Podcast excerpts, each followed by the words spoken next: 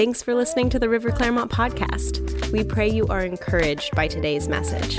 For more information or to stay connected with what's happening at the river, follow us on Facebook and Instagram at the River Clermont. I want to deliver a message this morning that I pray uh, comes across well. You know, it's always the thing when you're a public minister.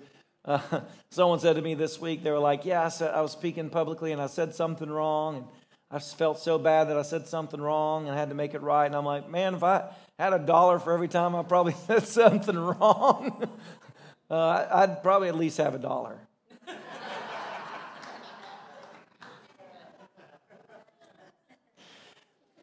That's the, that's the thing with public speaking. You're not always on your A game. So it's like we always want to knock it out of the ballpark, but sometimes you, you get through it. But today I felt led to talk about um, just, you know, I, those of you that have been to this church for a bit, you've, you've heard me say, you know, my wife and I traveled as ministers, and then we became pastors, and it was a growth period you know, uh, where growing as a pastor, you're not you you're not there. You know, how many people realize you're always in the process of growing, or you should be.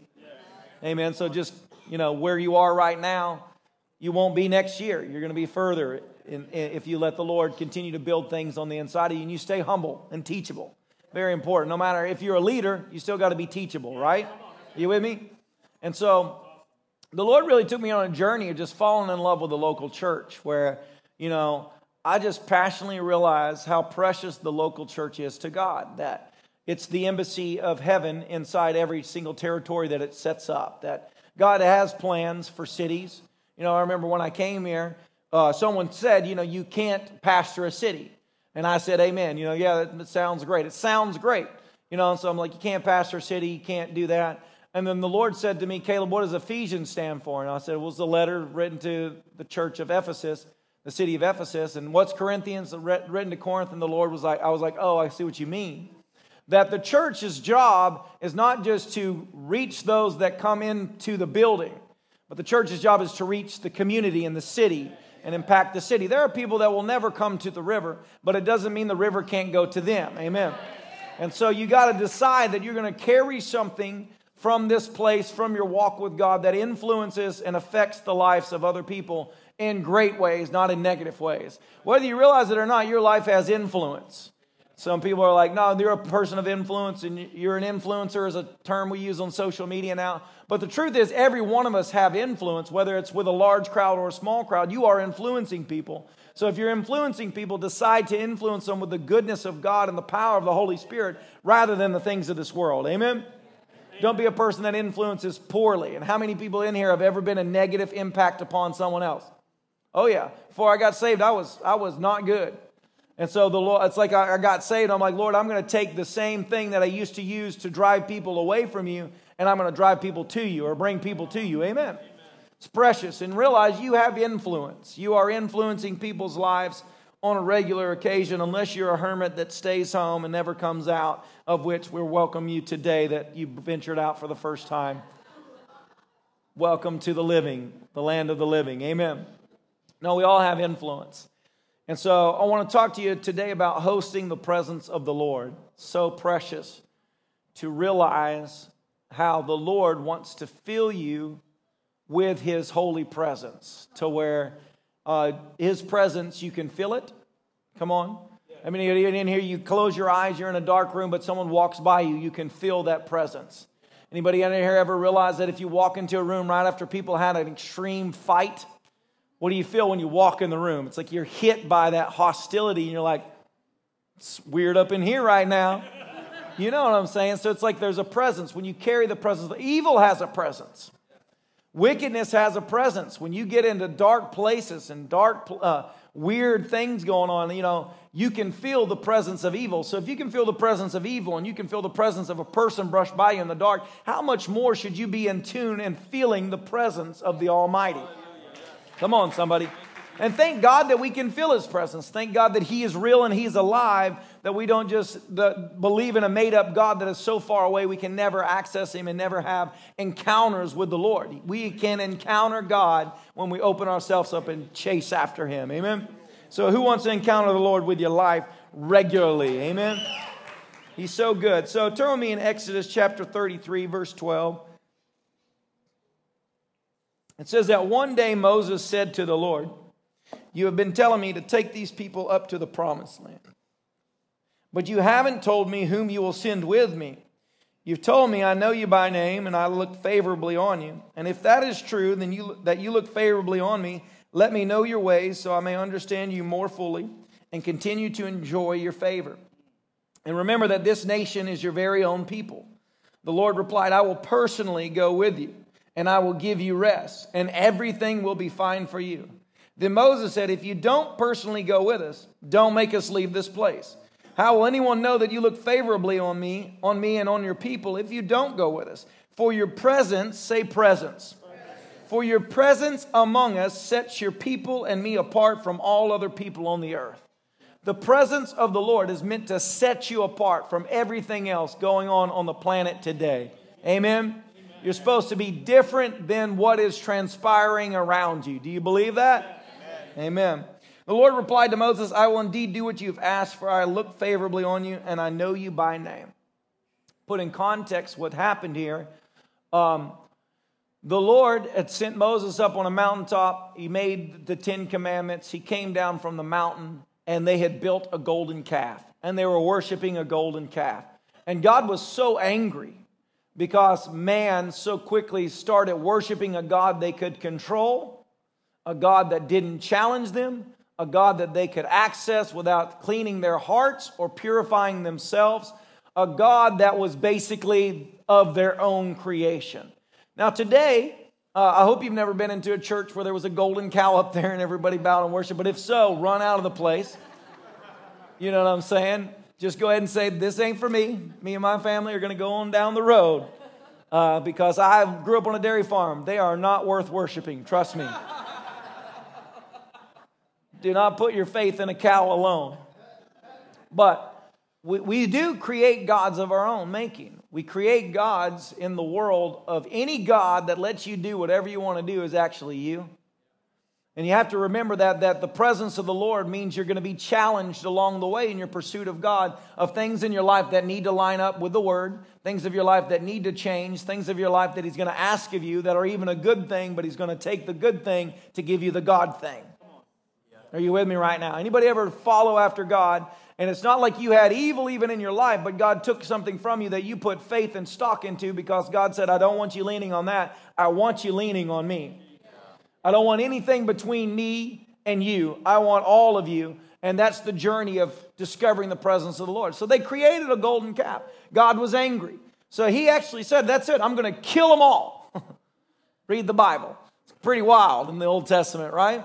It's like the Lord's like, I'm going to kill all of Israel. And so Moses is like, No, don't kill them. Please, God, if you kill them, they're going to say that you're not a good God. They're going to say that you're an evil God that led your people in the wilderness so that you could kill them. And God said, Okay, I won't kill them. And the Bible actually says the Lord changed his mind because Moses persuaded him to change his mind. I want you to realize how precious the relationship you're meant to have with God is that God would literally convene with one man and let his mind be changed from Moses' plea. That's prayer. Prayer is not a small thing. When you go before the Lord, you are literally getting in the presence of the Almighty that has the power to do all great things. Amen. You're pursuing after God. And so God then tells, you know, Moses, fine, go into the promised land, but I'm not going to go with you. Okay? And this is where Moses is like, well, I don't want to go if I'm walking out of your presence. Are you with me right now? That's like basically if you have an opportunity, you can have a million dollars, but you have to stop going to church and never serve the Lord and never tell Jesus that you, you want Him in your life anymore, or you keep going to church. What are you going to choose? And some people would choose the wealth. But some people are like, the presence of God is of more value to me than anything this world has to offer. I choose His presence. I never want to walk out of the presence of the Lord to obtain something that this world can give me because the things of this world can be taken away, but the presence of the Lord is all eternal. Amen? And so Moses, of course, pleads with this. This is the famous bit well, right after this, the Lord says, Fine, I'm going to go with you. I will go with you. My presence will be with you. You will go in the promised land. And Moses says, Then I want to see your glory. And what happens? The Lord says, I'm going to take you on the mountaintop. I'm going to hide you in the cleft of the rock. You're going to avert your eyes because if you look at me, you cannot contain what you are going to see when you look in the fullness of the glorious King of Kings and Lord of Lords. And when his presence passed by, the glory shone on him, and he came down and basically he was shining. Isn't that powerful? Who wants to shine for Jesus? I remember I was at a conference one time, they sang this song, Glow in the Dark. I was like, it's weird, but it's fun. you know that song? I want to glow in the dark. It's wild. Something about radioactive too, or so. It's a worship song, and you're like, okay, all right, okay, all right, yeah. And you know what they're, you know what the, the scripture, but you're not certain if this is holy or weird right now. So it's kind of like where you're like, nah, you don't know if you're supposed to sing or dance. But the glory of the Lord shines on him. An interesting thing, you know, basically shining with the presence of the Lord. And God is holy. He reflects the glory of the Lord. And has to put a, a mask or, a, or a, a veil over his face to cover the glory. Then you fast forward to the New Testament. Well, Jesus goes up on the mountaintop and the transfiguration of Jesus Christ, and the glory of the Lord shines from within him. Because in the Old Testament, man could only reflect the goodness of God. But under the New Testament, the glory of the Lord can get on the inside of man so that we are literally carriers of the glory of God because the blood of Jesus has cleansed us to make a vessel worthy that the blood, uh, that the presence of God could dwell on the inside of. What that means is you're meant to carry the glory of God with you everywhere you go. Amen? How do you carry the presence of the Lord? How do you get to this place with God? Let me tell you something. There's always a war for your affection going on.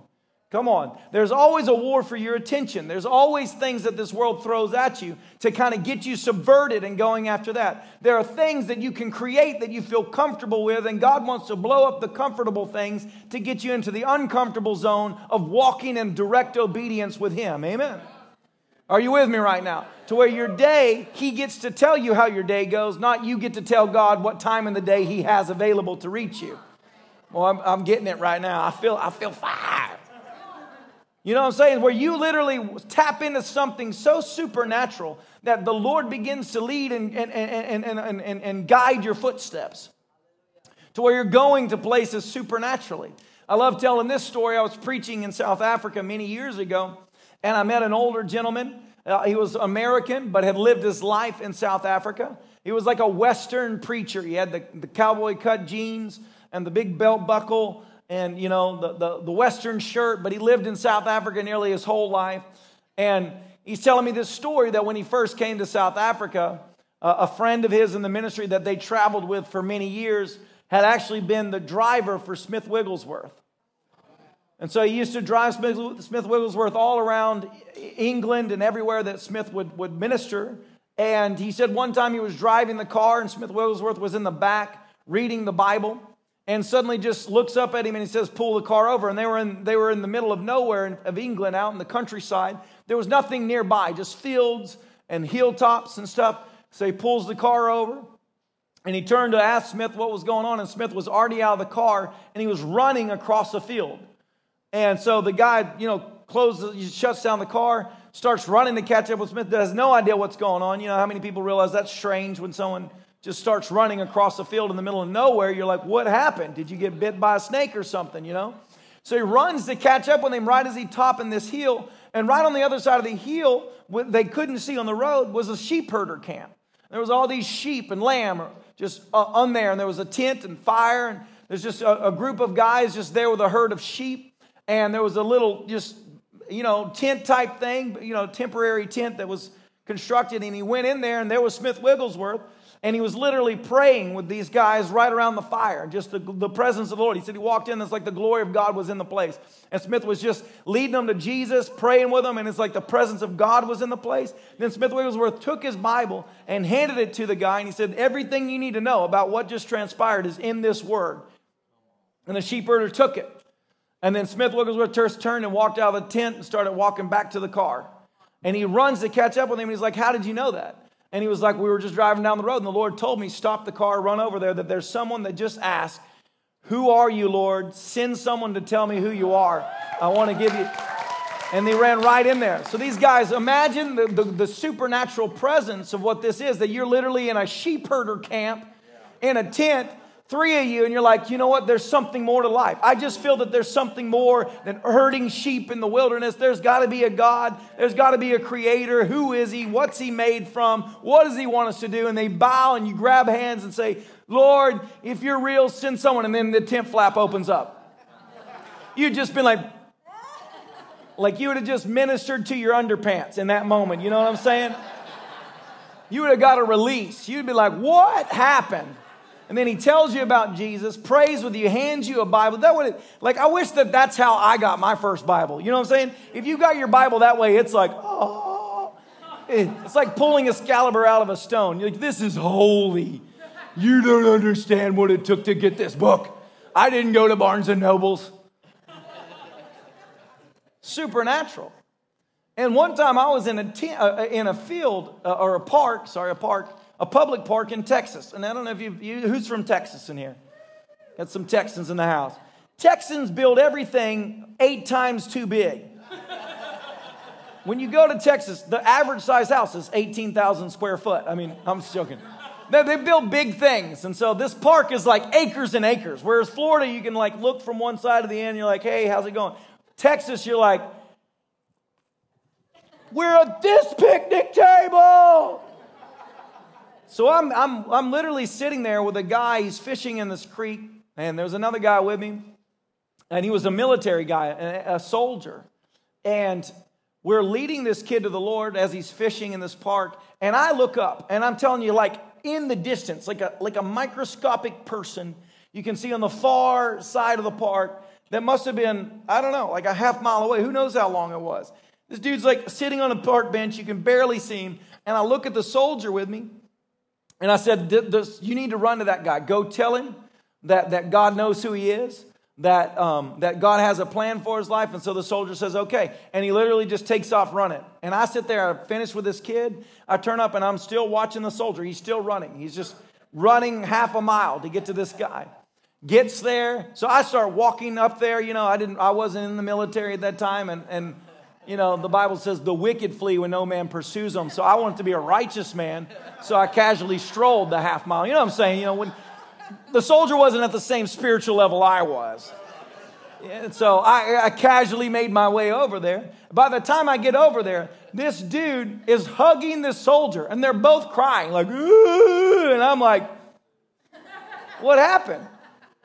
And the, this guy sits down, and he was he was dressed and tattooed up, looked all looked, looked depressed. He looked like a like a like a depressed person. You know how they have it look.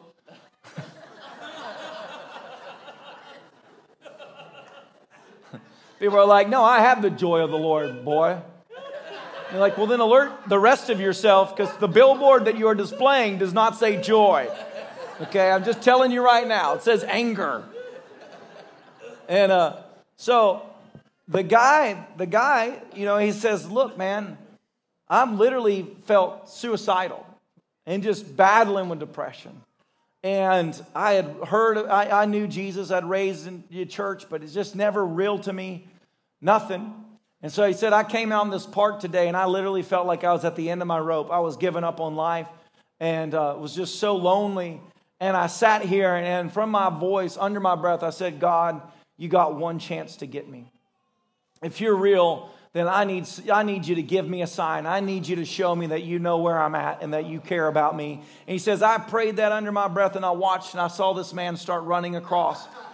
And he said, I sat here on this park bench and thought, he's not running to me. There's no way this guy is running all this distance to get to me. And he said, I watched him get closer and closer and closer. And he said, He's running towards me. What should I do? And he said, I sat right there. He said, I didn't know if this guy was going to beat me up, take my money.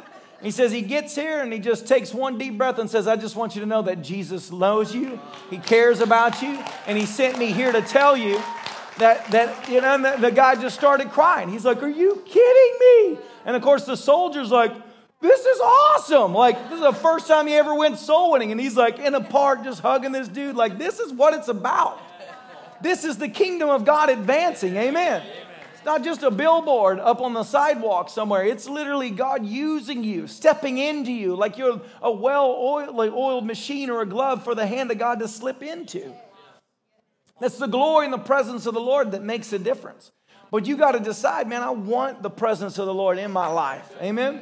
And it's going to cost you something. Let me put it to you this way. In modern day, you know, the Bible says not to quench the Holy Spirit and not to grieve the Holy Spirit. Quenching the Holy Spirit is where you just shut down what God wants to do. So it's like someone starts, you know, crying at the altar, or someone starts screaming, or someone falls on the ground, and you just take them, usher them out, just shut it down because it's awkward and people are uncomfortable about that point. That's quenching it. Grieving it is where you act like you know you got the Holy Spirit, but you're actually shutting, you're not, you're not living right, you're not walking right. You treat him like he's just casual. You know, you can get whatever you want from God, but it doesn't, it doesn't require anything on your side to live right. You don't want to grieve the Holy Spirit. Amen. Amen. And be someone that's like loves Jesus in your private walk. You're, churn, you're, you're, you're allowing him to prune you so that you can be just the one that God can trust in that moment. You don't want to be led astray. But if we take the way we do things in modern society sometimes I'll, I'll give you this parable. It would be like if my wife, I decided to throw her the biggest birthday party ever, and I spend all this money on it, and I get 8,000 people to show up at the birthday party. But before the birthday party begins, I offend my wife. I say something horrible to her, or I shut down, or I do something that dishonors her to where my wife does not even want to be at the birthday party what was the party even about? Because if the honored guest is not welcome in the place, then you have done nothing. And when it comes to the body of Christ, and when it comes to church, and when it comes to everything we do, if you push out the Holy Spirit, what was the party even about? Are you with me today? So, really, the, everything we do as a church, everything's got to be centered. Is, is the presence of the Lord welcome in the place? Or have we pushed him out with our own agenda or pushed him out with our own selfish ambition? Is the drive for success more important than the drive for the presence of the Holy Ghost? And it's an easy slip. I've seen people start out in faith and they're going after the kingdom of God and everything in them is tuned into the Holy Ghost and they're running their race, but they get to a level and at that level, suddenly they begin to think, how can I protect what I've got? And then they switch from faith to fear, fear to protect what they have been received so far. And everything around them slowly begins to shrivel up and die because it is only through Christ Jesus that the life that is necessary to meet the needs of people can be found. Are you with me? So it's like you got to decide, man, come hell or high water. Come large numbers or small numbers. Come what may. I want the presence of God, and that's the only thing that I'm seeking after. And if He's in the place, then I'm in the place. Amen. Decide, man, I want to be in the glory of the Lord. I don't want to hear about Him. I want to be someone that is filled with Him. Jesus. Jesus started just by one person, He was one man.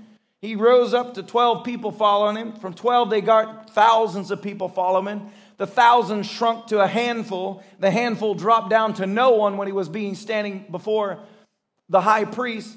Then he grew back to three. Then he had 15. And then he had 120. And then he checked out. Just say it's not what we think it is. Jesus always had the presence of the Father with him. He was the glory of the Lord incarnate. And yet sometimes it was attractive, and sometimes it wasn't attractive. But it didn't change. Jesus wasn't vacillating, Jesus was consistent. Are you with me right now?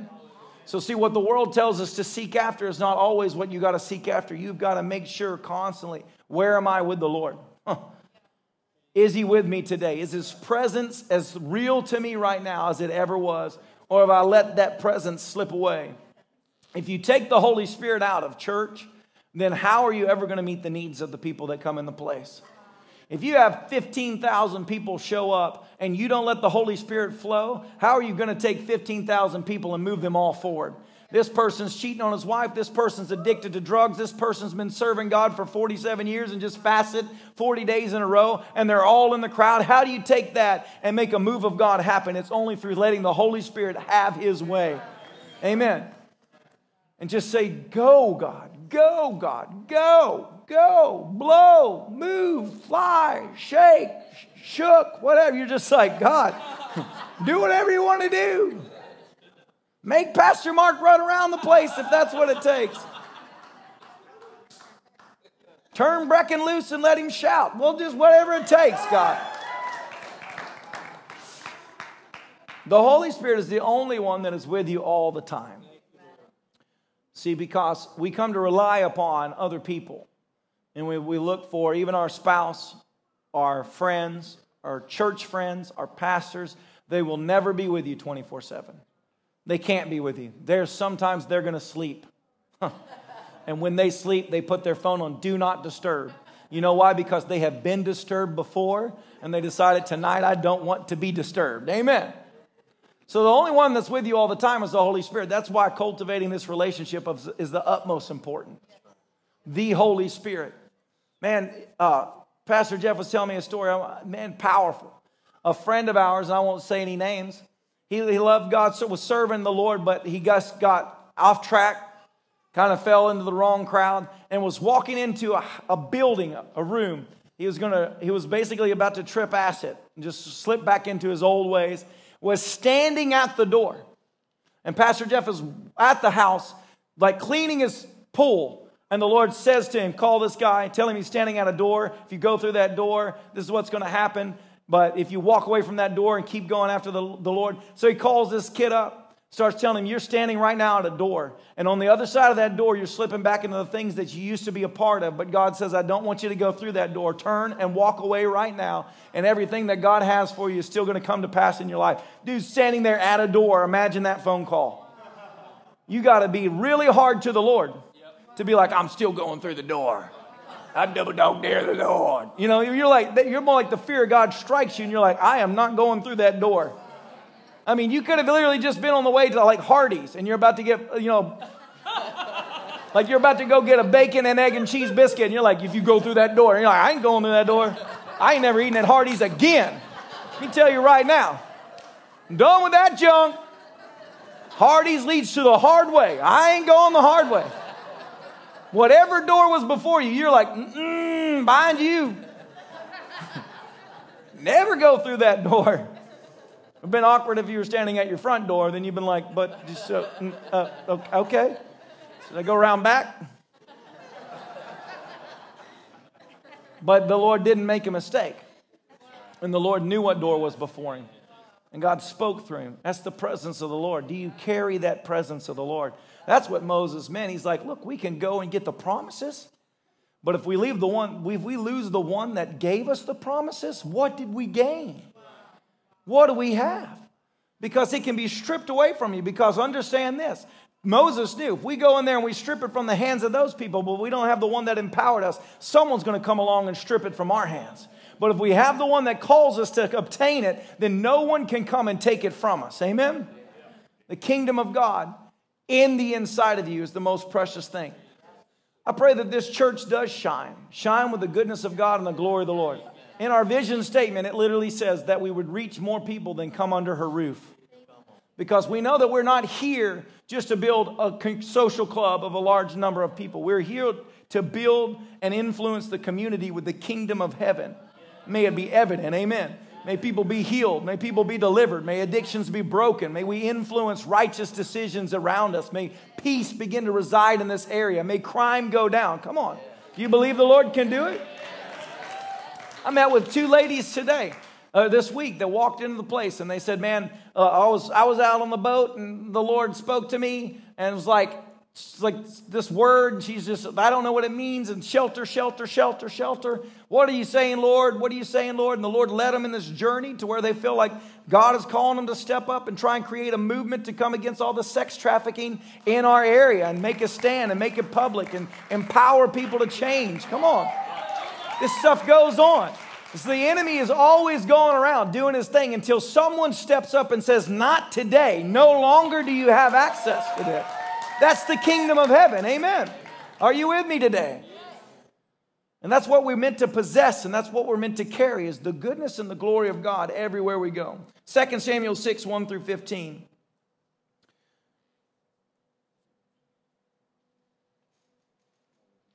David again gathered all the elite troops in Israel, 30,000 in all. And he led them to Baalah of Judah to bring back the ark of God, which bears the name of the Lord of heaven's armies, who is enthroned between the cherubim. They placed the ark of God on a new cart, and they brought it before Abinadab's house, which is on a hill.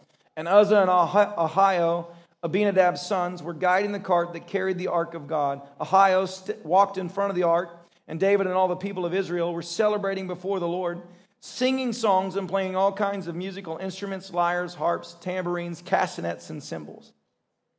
But when they arrived at the threshing floor of Nacon, the oxen stumbled, and Uzzah reached out his hand and steadied the ark of God. Then the Lord's anger was aroused against Uzzah, and God struck him dead because of this. So Uzzah died right there beside the ark of, of, of God, and David was angry because the Lord's anger had burst out against Uzzah. He named that place Perez Uzzah, which means that to burst out against Uzzah, as it's still called today.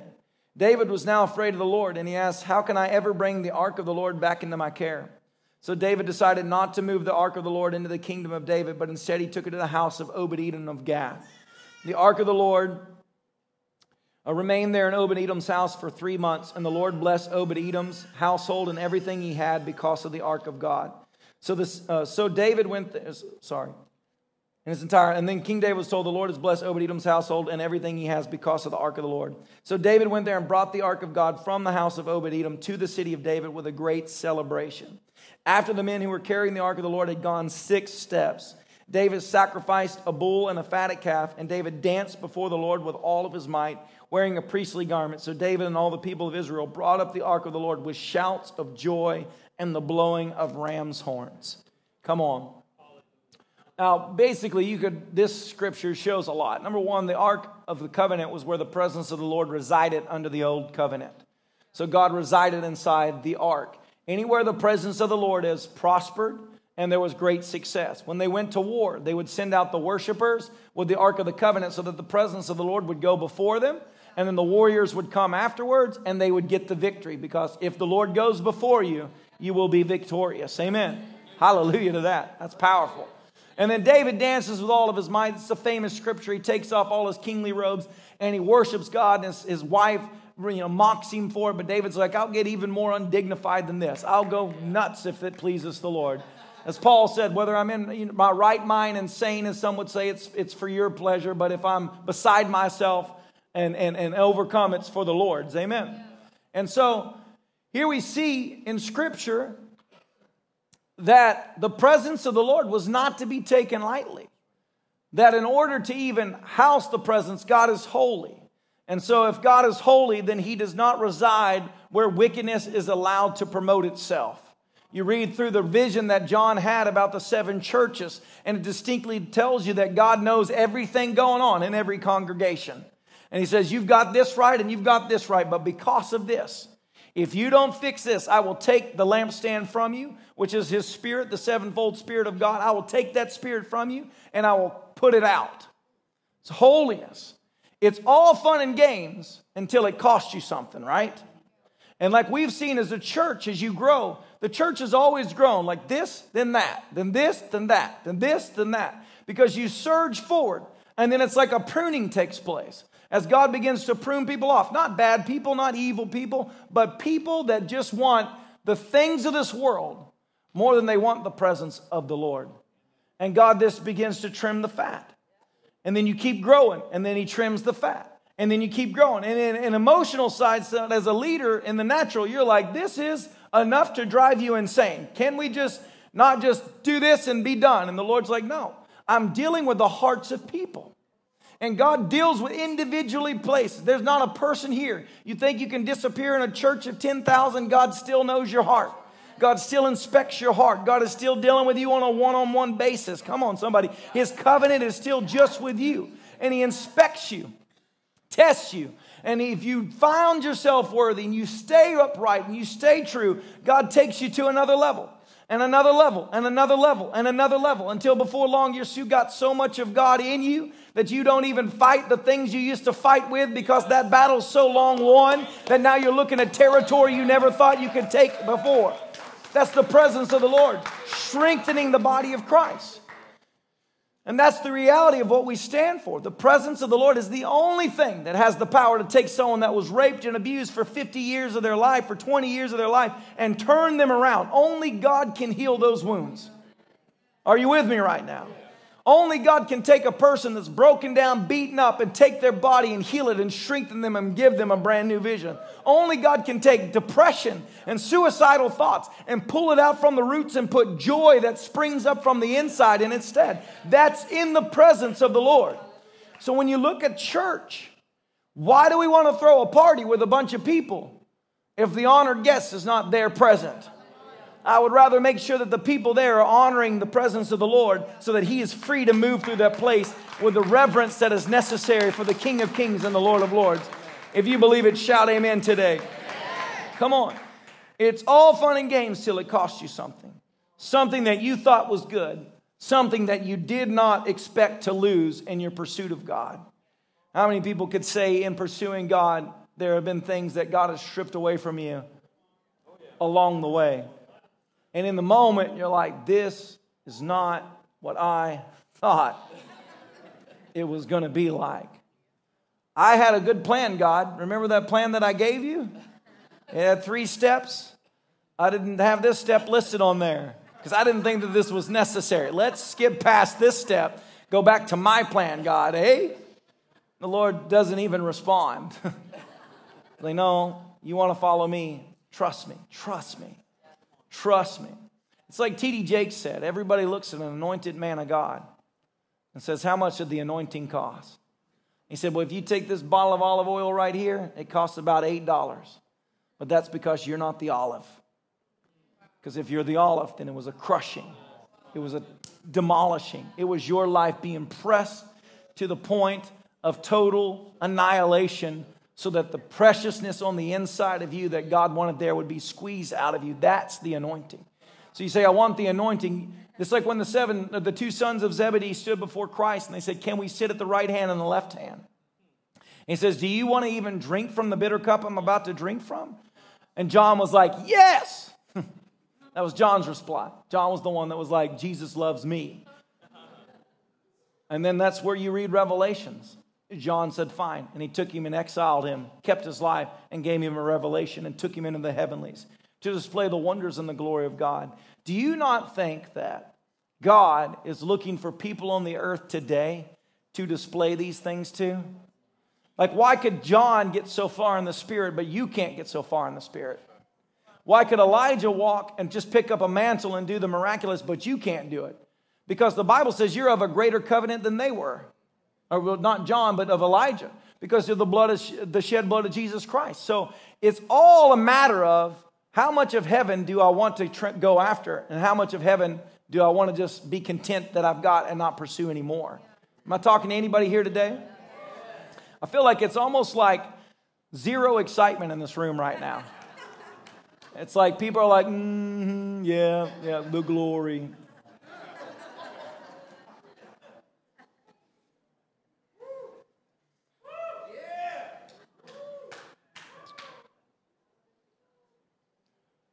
Presence, the presence of God means that God is present in the place. And let me clarify that God is always present, He's omnipresent. People give the devil too much credit. They act like the devil is everywhere too. The devil is not everywhere. You with me right now? Nowhere in the scripture does it say Lucifer is omnipresent. He's only where he's at when he's there. And so he does have minions. Some of those minions are found in churches. Some of those minions are found in Hollywood. He has minions that report back to him, but ultimately, he is not God. He does not know everything and he is not omnipresent. The Lord is. But when we talk about the presence, we talk about the manifest presence of God. It's like the activation of God's presence where he is literally doing something in the moment that you know is the Lord. Come on, like when we were, me and Malachi were praying with a lady at her door, and the Holy Ghost smacked all three of us, and we're sitting there, this is the glory of God right there. We had church standing at her doorstep talking about the goodness of God and how God is going to heal her. Amen. And we got all smacked. We walked from there like, this is awesome. I could just roll around on her yard right now, and all would be great. I mean, it was powerful. That's the manifest presence of God. So when we talk about the presence, we're talking about the manifest presence of God. That when you pray for people, you're not just sounding good, something is transpiring. My friend was telling me a story that he said, man, when he, when he was younger in South Africa, he, he was pressing into the Lord hardcore, just going after God. And woke up one day and he gets in his car and he's driving, and the Holy Spirit was like, pick up these young guys walking to school. He drives over, he says, Get in the car, I'll take you to school. They jump in the car, he's turning the car around, and all he says is, Do you know Jesus? That's all he gets out of his mouth. And the atmosphere of his car, just like the glory of God hits the place. These kids start crying, shaking. I mean, he is like, it was like, not just do you know Jesus, but in that, he's like, Do you know Jesus? And then Jesus is like, This is me. And they're like, they're crying, and it's like a little drive to the school. And he turns the car, and they're like, drops them at the school rider, doesn't even know who they are. And they're getting out of the car, and they're like, what are we supposed to do now? What do we do with our lives? And he's like, you need to get a church and get a Bible. All right, Jesus loves you, and he drives off. That's the manifest presence of God. That, that time when you go to the person's like, Will you pray for me? I have a headache. And it's not the time when you're like, Lord, touch their head um, and heal them. It's like the time when you're like, Lord, and it's like something just hits. And they're like, ah, and you're like, what's happening? That's the presence of God. It is holy. It is real. You know that it is real. If you know that it's real, say amen. amen. That's the manifest presence of God. That's where miracles takes place. That's where revelation flows. That's where supernatural encounters are released. That's where your touch becomes more than a physical touch, but a heavenly touch where something godly and supernatural is transpired because you're a carrier of the glory of God. Man. And so I'll tell you, man, it costs you along the way, costs you from time to time. But anything you give up to gain more of God is so not even a fair price to pay. If you lost everything in this world but gained all of Him, I'm telling you, there's nothing, when God gives it to you, it is of more value than anything you could find in this earth. Do you believe that? Jesus is so good. So we strive to honor the King of Kings and the Lord of Lords, the honored guest, the presence of God. 2 Kings 4 8 through 10 says, One day Elijah went to the town of Shunem, and a wealthy woman lived there, and she urged him to come to her home for a meal.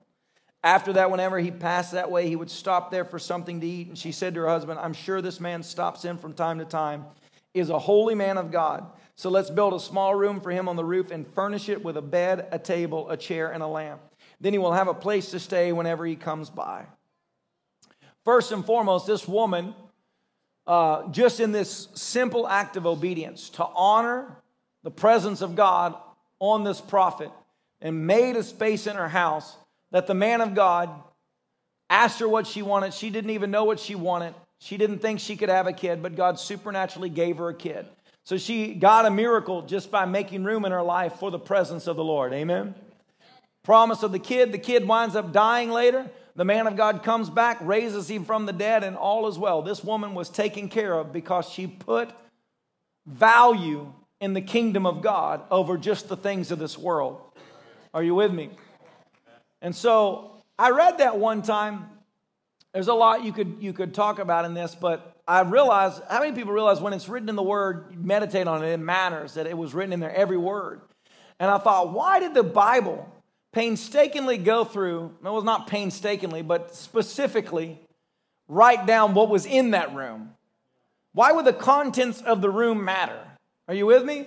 It's like who in here has ever, you know, like you visited your, your loved ones and they're like, hey, come visit with me for Christmas. And you walk in there and you write in your diary, they welcomed me into their home.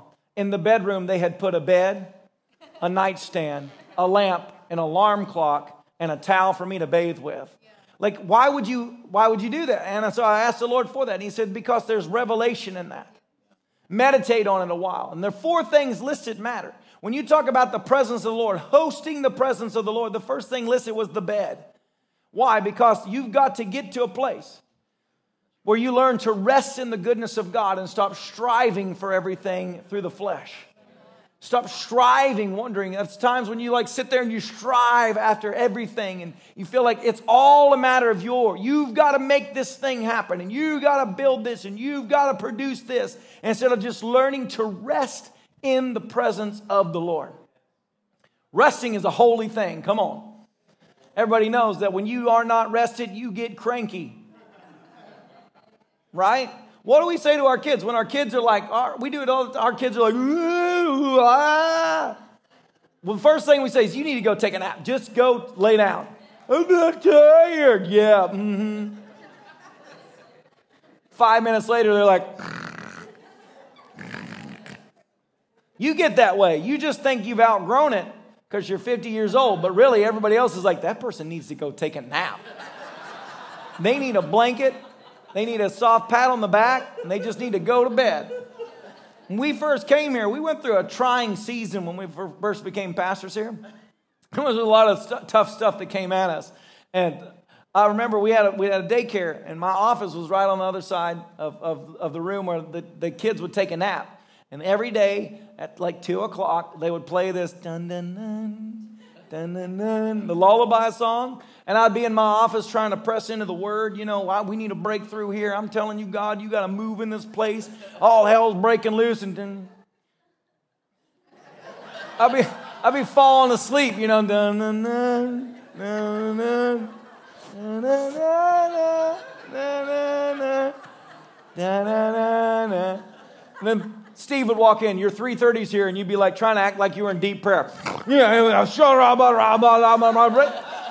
Yeah, I, feel pretty full. Bring them in right now. And you're like, drool on the pillow. You've been out, bro. You've gone. That lullaby hit you. But you know what? I noticed those kids were always happy right after that nap. Learn to rest in the goodness of God. The Bible says, unless the Lord builds the house, we labor in vain. Let me read it to you in the King James Version. Psalm 127, 1 through 2, it says, If God's grace doesn't help the builders, they will labor in vain to build a house. If God's mercy doesn't protect the city, all the sentries will circle it in vain. It really is senseless to work so hard from early morning till late at night, toiling to make a living for fear of not having enough. God can provide for his lovers even while they sleep. Woo! Come on, somebody. Jesus, I double dog dare you Go to bed tonight and check your bank account in the morning, and I prophesy the Lord is going to do a miracle. I feel it. I do feel that. Who believes that God can do that? Can God heal a body? Can God restore a mind? Can God supernaturally put money in your account? I mean, the bank can put it in and take it out, so why can't God? Amen? Hallelujah. On the seventh day, the Lord had finished his work of creation, and he rested from all of his work. And he blessed the seventh day and declared it holy because it was the day when he rested from all of his work of creation. Resting. Bed also represents intimacy. So you got to have intimacy with the Lord. It's like, why could Moses plead on behalf of Israel? Because Moses had an intimate relationship with God and an intimacy, if you have an intimate relationship, you can ask things that other people can't ask. You with me right now? How many people realize that when you have that deep relationship with a person, they can ask something from you that no one else can ask. But because of that relationship, you're going to do that for them. That's what the bed represents resting in the presence of the Lord. Stop striving. Stop wearing yourself Stop worrying to death. Stop feeling like you're the only one that can do this and you've got to make everything happen. Trust that God can do the supernatural. Rest in the presence of the Lord. Amen. Sometimes the most spiritual and victorious thing you can do is take a nap. Amen. Somebody says, what, what does it look like? That's why, that's why you got to believe God that every year God can take you away and give you a proper vacation. And a proper vacation is where you at least have multiple days where all you did was sleep and you didn't even put on anything but pajamas. Are you with me right now? People are like, no, I like to get dressed and I like to go do this. Learn to rest. Because in resting, your mind finally stops overactively producing and telling you all these things, and you get to that calm place. And in that calm place, there's no obstruction to the voice of the Lord to speak deeply to you. That's what you're going after. You're going to that place of rest where there's nothing, there's nothing going on. You're laying there and the Lord speaks to you. And in that precious moment, that's where supernatural things from heaven and earth, earth get deposited in you. Amen? And when you're tired, worn out, stressed out, man, you're not thinking right, anyways. It's like the first service, I was saying, sleepy mind is the worst mind imaginable. You know what I'm saying? You know, when you wake up and you didn't get enough sleep the night before, and you're sitting there and you do the math of how much longer you could sleep before you've got to be at this engagement. Anybody ever had this happen? In your mind's like, carry the one, bring the two, three, and you're like get this, you're like, I could sleep another two hours. Why did I even set my and then you wake up and you're like, how did this happen? I'm late. It's because your mind, when it is tired, is not trustworthy. It doesn't even know how to add two plus two. It tells you you got all day. Keep sleeping, baby. Why? Because it's saying it's tired. Learn to rest in the goodness of God. Do you believe, truly believe, that you can go to sleep and God can deal with things for you? Come on. Then go take a nap. Hosting the presence of the Lord. One of the first things you do in rest is, is learning because I remember one time I was, the, I was a finance director for Revival Ministries International with Dr. Rodney Howard-Browne. It's a large ministry, a lot comes through the place uh, every single year. It's like 70 full time staff or more. I think at that time they were actually 100 full time staff. Payrolls through the roof. All these business, everything going on in the church, always running, doing 110 things. And we would start every day with prayer. And so all the staff would be in prayer and I was the finance director. I knew every time we needed a miracle financially, I knew all of that stuff. And I remember they told me to pray one time for finances.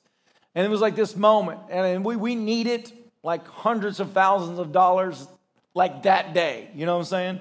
And so I'm like, I'm, i get up there and I, am pulling from every time I've ever heard anybody pray. I'm binding and loosing. You know, you always hear, Father, we call from the north, the south, the east, the west all the finance. You're like, yeah. And so you're actually moving around. You don't even know if you're pointing north, but you're like, north, the south. The, you're, you're probably totally like in the wrong direction, but you felt anointed at the time.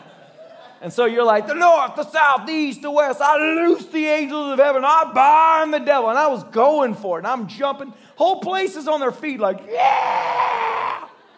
And I was like, this is the most anointed prayer I've ever prayed.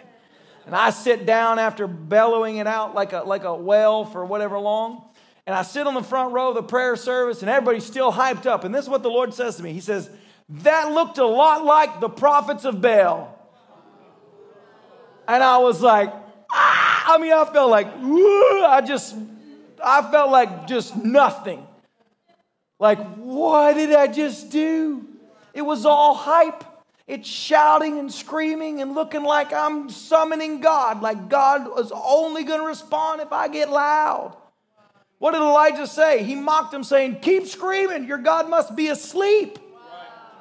and I'm in that moment, I felt anointed. You've had those moments. You feel like you are dealing with it well, and God's like, Could you get out of it? You're screwing the whole thing up, buddy. Think about even the covenant he was going to cut with Abraham. He put Abraham to sleep. He's like, just you just eh, you're going to bed because you you can't you can't handle this. Abraham's like, I got this. I'm going to run up.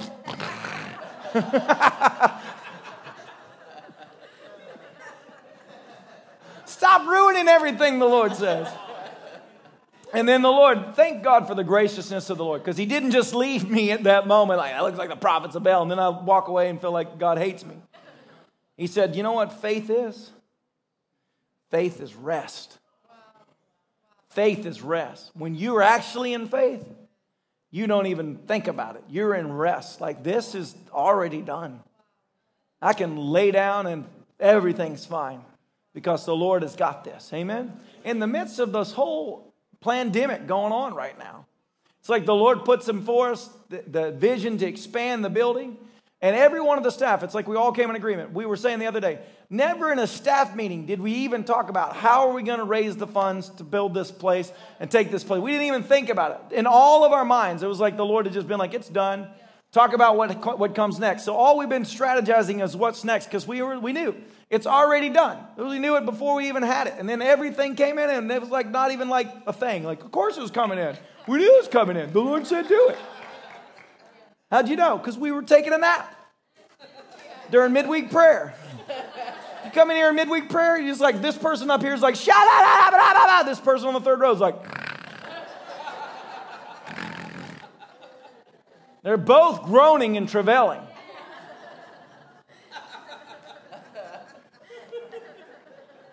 Rest. the goodness of God. I'm having fun today. It's starting to loosen up a little bit. Maybe everyone was just sleepy. And you guys are all like, I feel the wind of God on this. I'm going to go home and take that holy. How many people realize Sunday afternoons, there's something holy about a nap at Sunday afternoon? You know, it's true. It's like you're supposed to go eat like some heavy meal right now. As soon as we get out of here, because you're starving right now and you're wondering when I'm going to finish, and I'm still talking, you're like, if he could shut up, I could eat some heavy meal and I could take a nap. But I'm going to draw it here a little while longer so that it gets sweeter. I'm going to make you earn that heavy meal. Somebody look at your neighbor and say, Oh, Lord. That's heavenly, man. It's heavenly. Second thing listed in that room was a table. Say table. Table, is, is, is, is symbolic. Psalm 23 He sets before you a table in the presence of your enemies. It's feasting. The Bible says, Taste and see that the Lord is good. You got to learn how to partake in the kingdom of God.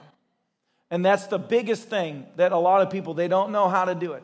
I've, I've prayed for people and they think that God is just going to force himself upon them. God, if it is you, then pick me up, throw me in the back of the building, stick me to the wall, turn me upside down, shake me till the change comes out, then let me slide down and I'll know it's you, God. I tell people all the time, you come to the Lord and you have a checklist. God, I want you, Lord, I'm hungry, but don't make me scream. Don't make me laugh. Don't make me cry. Don't make me run. I don't understand the running part. Don't make me do any of that. And the Lord's like, then I'm not going to touch you. Because in the touch is just letting yourself so trust God that you learn how to receive. Amen. See, we praise and worship for an hour in this place to give to God so that then God can turn around and give back to you. So many people are always pouring and don't know how to receive. Amen.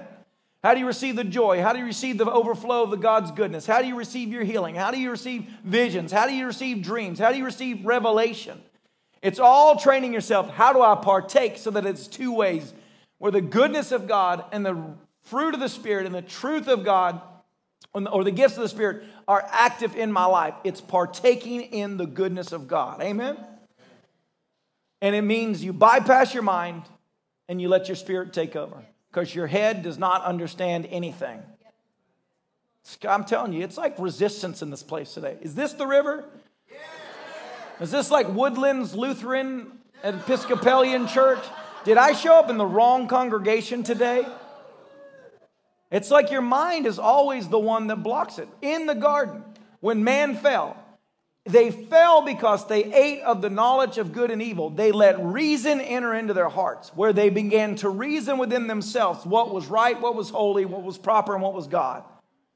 And that mind still actively works in people to where they're like, I don't know if this is the Lord. I don't know if this is with God. I don't know if I should do this. I don't know about this. I don't know about that. I don't know. And that, that mind blocks what God wants to do deep on the inside of you. The table is learning how do I partake in the kingdom.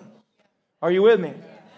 Jesus. That's why saturation matters. Because the more you saturate yourself in the kingdom of God, the easier it is to slip into the presence of God where heaven begins to feed you the holy things of heaven. Amen? The table I have set before you, you became my delicious feast, even when my enemies dared to fight. You anoint me with the fragrance of your Holy Spirit, and you give me all I can drink of you until my heart overflows. Overflow. Third thing is a chair. A chair. Chair exists because it's where you study to grow up, to mature in the kingdom of God. It takes active participation on your part. I think that most people whether you're called into business, education, politics, I think that many believers should go to Bible school because you're just de- dedicating a time of your life to pursue His presence and grow in your understanding of the Word, the things of God, and mature yourself on the inside. But if you don't have access to that, you still can take your Word And you can study it day in and day out at your house, letting the Word of God permeate your very being till you think with the Word and operate through the Word. Amen. If I could say anything to this generation, it would be get off of your lazy rear end and pursue studying the kingdom of God. Amen? Amen? You say, what about the rest? Rest? I'm saying cut out all the entertainment. This is society is so pumped up with entertainment. We entertain ourselves 24 7. There's got to be a time in your life when you stop being entertained and you start being consumed with the Word of God so that something meaty is being fed to you and building yourself up. Liken it to this if you lived every day of your life and all you did was eat Donut King, how healthy of a life do you think you're going to have? How long do you think you'd make it before your heart gives out because all it has had is just sugar, sugar, sugar, sugar, sugar?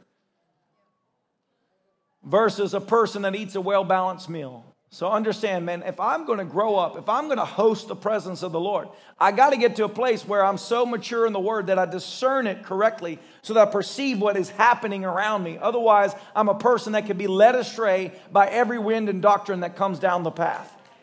And that's not what God has called you to be. Amen. God did not call you out of darkness to make you a weak believer that is in constant need of respiration. He called you to mature, grow up, and carry something holy into this world. Amen. Study the word. The Bible says, work hard so that you can present yourself to God and receive his approval. Be a good worker, one who does not need to be ashamed and who correctly explains the word of truth. Proverbs 2 2 through 9. Tune your ears to wisdom and concentrate on understanding. Cry out for insight and ask for understanding. Search for them as you would for silver and seek them like hidden treasures. Then you will understand what it means to fear the Lord and you will gain knowledge of God. For the Lord grants wisdom. From his mouth come knowledge and understanding, and he grants a treasure of common sense to the honest. He's a shield to those who walk with integrity. He guards the path of the just, and he protects those who are faithful to him. Then you will understand what is right, just, and fair, and you will find the right way to go. Amen. So decide I'm going to grow up, you know? I'm going to read the word, I'm going to consume the word. When is the last time you were by yourself reading the word and something sprung to life on the inside of you? When's the last time you had that moment where you're like, this is real right now? If you haven't had that, you've got to get in the word and decide that I'm going to pursue it till I get it. Come on, somebody. I remember one guy told me, he said, Man, every time I read the Bible, I fall asleep. It's like, and then I told him, I remember I was sitting there trying to think of something really intelligent to tell the guy, you know, because I'm like, you know, I mean, because I understand there's times I open the word and, you know, you're going to fall asleep, you know, you're tired. So I was like, what's something anointed and super smart I could tell this guy right now? You know, is it the devil putting him to sleep, you know, buying the devil? And the dude beside me, he didn't miss a beat. Instantly, he's like, well, then read it walking around. And I was like, yeah, yeah, stand up and walk. What's wrong with you, bro?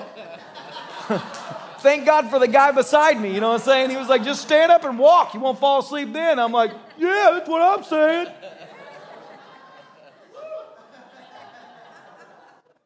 Most likely, too. It is you just, it's like your flesh gives way on you, and you got to train your spirit to come alive. And so it's like the flesh wants to shut down. But you got to get to that place where the Spirit is allowed to access the Word. And I get it. I have had those moments. But when you get in tune with the Spirit of God, when you open the Bible, it's like ministering to you. It is literally as refreshing as eating a meal, a steak with potatoes. And come on, sweet tea. You're like, mmm. It's feeding you and it's maturing you and it's growing you to where revelation is coming from that place. And you understand the kingdom of God because it's written before you. Study to show yourself approved.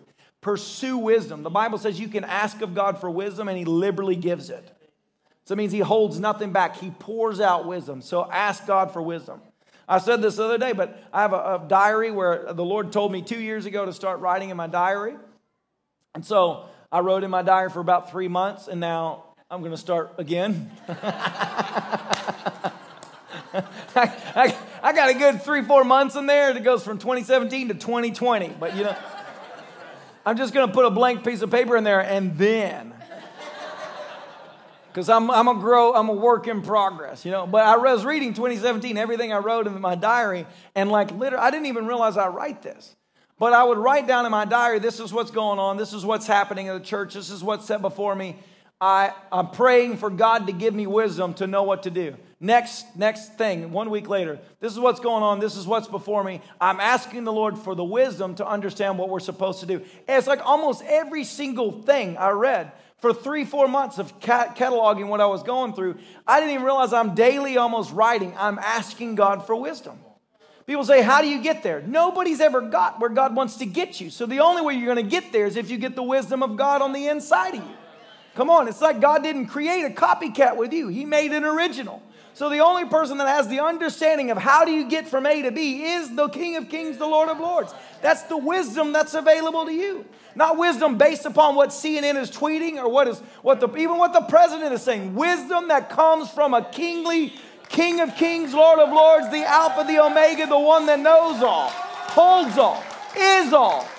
That's the wisdom you want to live your life by. You want something that's unshakable on the inside of you.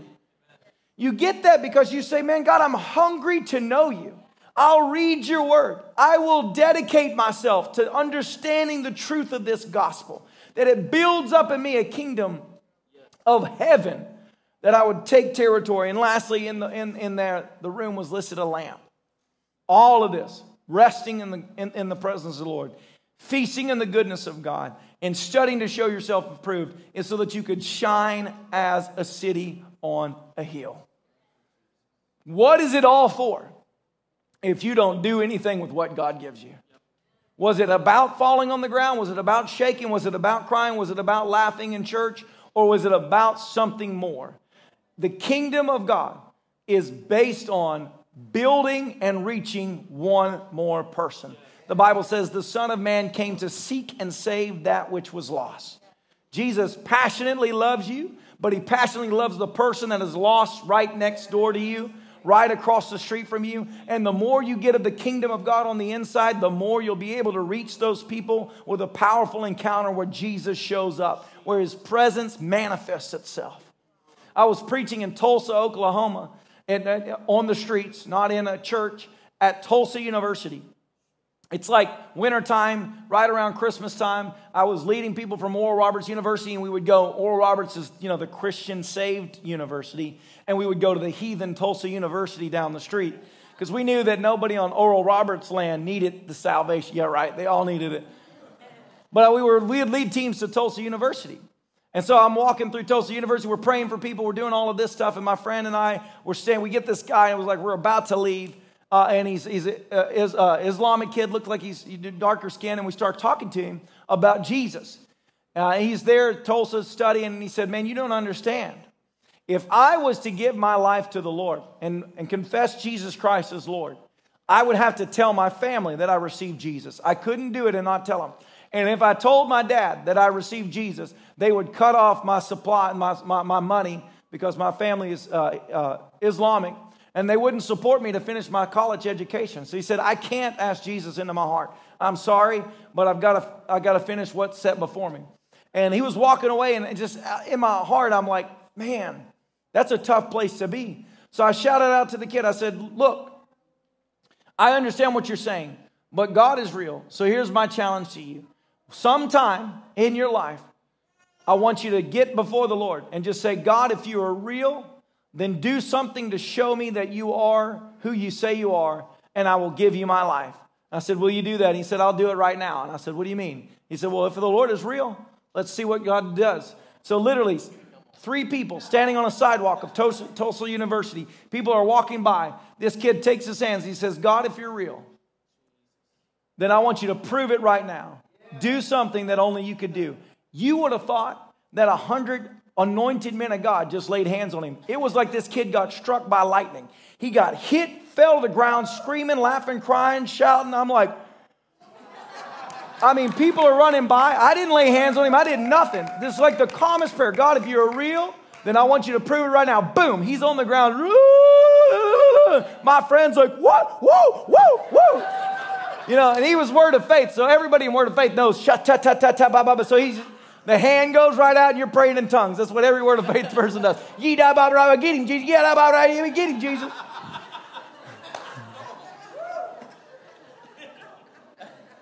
And I'm standing there stupefied. I'm like, it's so easy. It was so easy. Because then you go to another place and you're, you're, you're warring with a person that's offended at the Lord. I can't tell you how many times on the street I'm clinging to God saying, Give me a word of knowledge. Because this person's heart is hard to you. Help me, Jesus. And they walk away and I can't get them. And then this kid just gets drilled. But it's the presence of God that makes the difference. Whether He gives you a word of knowledge, whether He causes you to have the gift of healing to do something supernatural, or if He just takes over and you're standing there watching it happen, whatever it is, it is about the presence of God. Only God can do those things, church. Thanks for listening to the River Clermont podcast. If you'd like to partner with us in seeing lives touched and changed by the love and power of Jesus, you can give online at www.riverclermont.com. Your prayers and financial support are changing lives.